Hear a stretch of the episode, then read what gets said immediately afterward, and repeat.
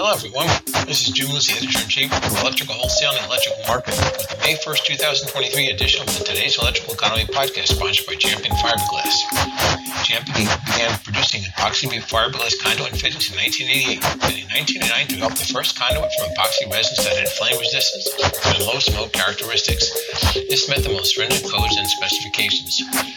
Today's podcast will look at some of the biggest moves in the electrical price index for March as published by the Electrical Marketing Newsletter and offer some more insight into what the top 150 distributors think about the current business climate.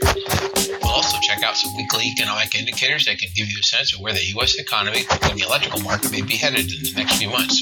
These five weekly indicators are initial unemployment claims at the state level, rail freight car traffic, the Baker Hughes rig count, oil prices, and copper prices. Our thanks again to Champion Fiberglass for sponsoring today's Electrical Economy podcast series for 2023. For the week ending April the 22nd, the advanced figure for seasonally adjusted initial unemployment claims was 230,000. That's a decrease of 16,000 from the previous week's revised level. The four-week moving average for unemployment claims was 236,000, a decrease of 4,000 from the previous week's revised average. The U.S. unemployment rate for March is 3.5 percent. These five states had the biggest decreases in unemployment claims for the week ending April the 22nd. Ohio's claims were down 3,280. New Jersey was down 3,073. California's claims were down 3,003.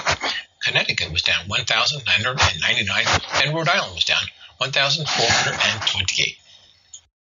On the flip side, these five states had the biggest increases in unemployment claims for the week ending April the 22nd. Illinois' initial unemployment claims were up 2,636. New York was up 1,548.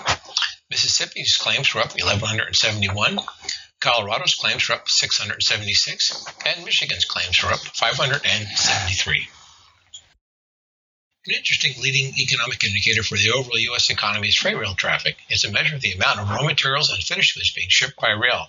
The best source for this data is the American Association of Railroads, or AAR, which publishes this data weekly at www.aar.org. The most recent week's data shows that total U.S. weekly rail traffic was 480,457 carloads and intermodal units, which is down 3.5% compared with the same time last year. Total combined U.S. traffic for the first 16 weeks of 2023 was 7,417,045 carloads and intermodal units. That's a decrease of 5.6% the, compared to last year. While the year-over-year weekly declines continue and the freight volume is still well below the 500,000 carloads and intermodal units that we have seen in healthier times, it's noticeable that the most recent data is the first time freight volume topped 480,000 carloads and intermodal units since January. Six of the ten carload commodities posted an increase compared with the same week last in the year. They included coal, which is up 0.5% to 688,879,000, motor vehicles and parts, which is up 10.2%. Metallic ores and metals up 2.6%. Commodity groups that posted decreases compared with the same week last year including grain, which is down 6.5%, forest products down 6.3%, and chemicals down 6.2%. If you track the oil market, you're probably familiar with the Baker Hughes rig count, which tracks the oil and gas rigs that are operating. The data is available by state, by basin, and nationally at www.rigcount.bakerhughes.com. This slide gives you an idea of the largest oil and gas deposits. It really gives you a good sense of just how many of the large oil plays are in Texas and Oklahoma, and how big an area the Marcellus gas region covers in Pennsylvania, Ohio, and parts of West Virginia. The total rig count increased by five rigs to 753 during the week ending April 21st. It's up 58 rigs year over year for an 8% year over year gain. None of their major basins saw any really big change in rig activity by more than one rig, except for the Permian Basin, which was up two rigs. The Permian Basin, as we've mentioned many times over this podcast, is the largest by far in the U.S. Its total weekly count right now stands at 358 rigs, which is up 24 rigs from last year's count of 334 rigs. The current price of West Texas Intermediate crude oil as of May 1st is $75.81 per barrel, and that's according to macrotrends.net. The average price of a barrel of West Texas Intermediate crude oil for 2023 is $76.80. Prices did, have dipped below the $80 mark in mid-April after spending several weeks above that mark. They did increase slightly over the last day. Economists like to call copper pricing Dr. Copper because it's a leading economic indicator for future activity since copper is used in so many industries. The construction industry is among the leading markets for copper because of its use in wire cable and copper plumbing pipe. COMEX copper prices as of May the 1st is, is $3.97 per pound. They, dip, they are have dipped below $4 per pound, but the average price for COMEX for the year is still at $4.07 per pound for 2023 year to date. Now let's take a look at some of the biggest changes in electrical marketing's electrical price index. We appear to be past a lot of the volatility that we've seen over the past year, but there still are some changes to note. Most of the movement of note was on the monthly side, which as a whole was down 0.8%. There are quite a few product categories that show some declines.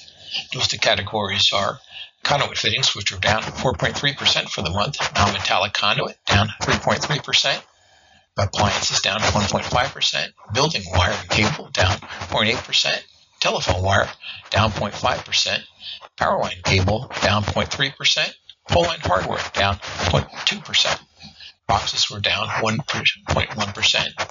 The wire devices and connectors were the only was the only category that was above one percent or one percent or above, I should say. When you take a look at the slide on the right, which is the year-over-year data, uh, the changes were not quite as dramatic, but some products are still showing some huge year-over-year gains. Products showing some of the biggest gains are wiring devices and connectors up 25.4% year-over-year, metal conduit up 20.6% still, switchgear is up 3.5%, transformers up 12.1%, lamps up 11.7%, fuses up 11.5%, and another category that was up double digits were boxes, which is up 10.1%. Uh, this is just a few of the highlights of the electrical marketing price index. If you want to get the monthly data plus historical data going all the way back to the 1990s, you can subscribe for $99 per year for a monthly uh, update on the electrical price index, and you can find the information on that electricalmarketing.com. Chart will give you an idea of just how big we have seen prices go up over the past year or two. And if you look at the chart, the orange line indicates the year-over-year change, which at one point was up 20% year-over-year.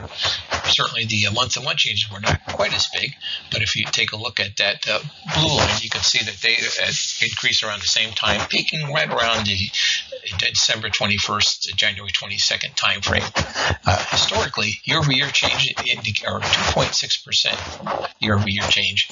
On a month-to-month basis, 0.22%. So you can see the changes that we saw, with the, as I mentioned, the year-over-year being the most dramatic Let's take a look at a few more pieces of data from our surveys coming in from our top 150 distributors. And just a gentle reminder if you are an electrical distributor and you haven't gotten in your top 150 survey, please do so. We're just compiling all our data right now. We want to get a good representation for this year. This slide shows responses from our top 150 distributors when we asked them which end user market segments are showing strong growth in 2023 and which are lagging behind. Commercial construction and utility led all categories with more than 50% of respondents saying they were showing the strongest growth so far this year. There was a, a pretty much mix of the comp of these sections that were lagging the market. As you can imagine, residential construction was up fairly high. Commercial construction about also around the uh, 30% mark. Uh, industrial construction for our response also was a little higher than I would have expected when you think about all the uh, plant, plants are going in in the EV and semiconductor areas. Nothing too crazy, but it was up about 25% of respondents said that was a lag in the market so far. But all in all, I guess this gives you a pretty good representation of the market segments that the distributors do anticipate to grow as we end up our podcast for today, I just wanted to give you one more observation on responses from distributors. When we asked our top 50 distributors which was the key factor in their increase for sales last year, we saw that the basic growth drivers outside of inflation were very much in play. Market share growth, customer demand and better economic times. And they, certainly in these days, uh, inflation was a big thing as well. But it was interesting that market share, customer demand, and better economic conditions, which are drivers for a good market over the years, nothing too surprising about that. So I guess it shows that even in volatile economic times, some things do stay very much the same. That wraps up our podcast for today. And again, a special thanks to the folks from Champion Fiberglass for sponsoring the today's Electrical Economy podcast series for Dallas 2023. Please do contact me if there's any other types of economic data you would like us to cover in these podcasts. Our next presentation will be on May 15th, 2023. And if there's if you're an electrical distributor and you'd like us to cons- be, consider the company for listing in the top 150, please do get that survey in. If you do need a copy of the survey, you can contact me directly at jlucy at endeavorb2b.com. Also, as we mentioned the electrical price index information that we discussed today, those are just the highlights. There's a wealth of data that's available every month from electrical marketing for just $99 as part of your annual subscription. So until our next presentation on May 15th, be healthy, be happy. I look forward to talking with you in two weeks.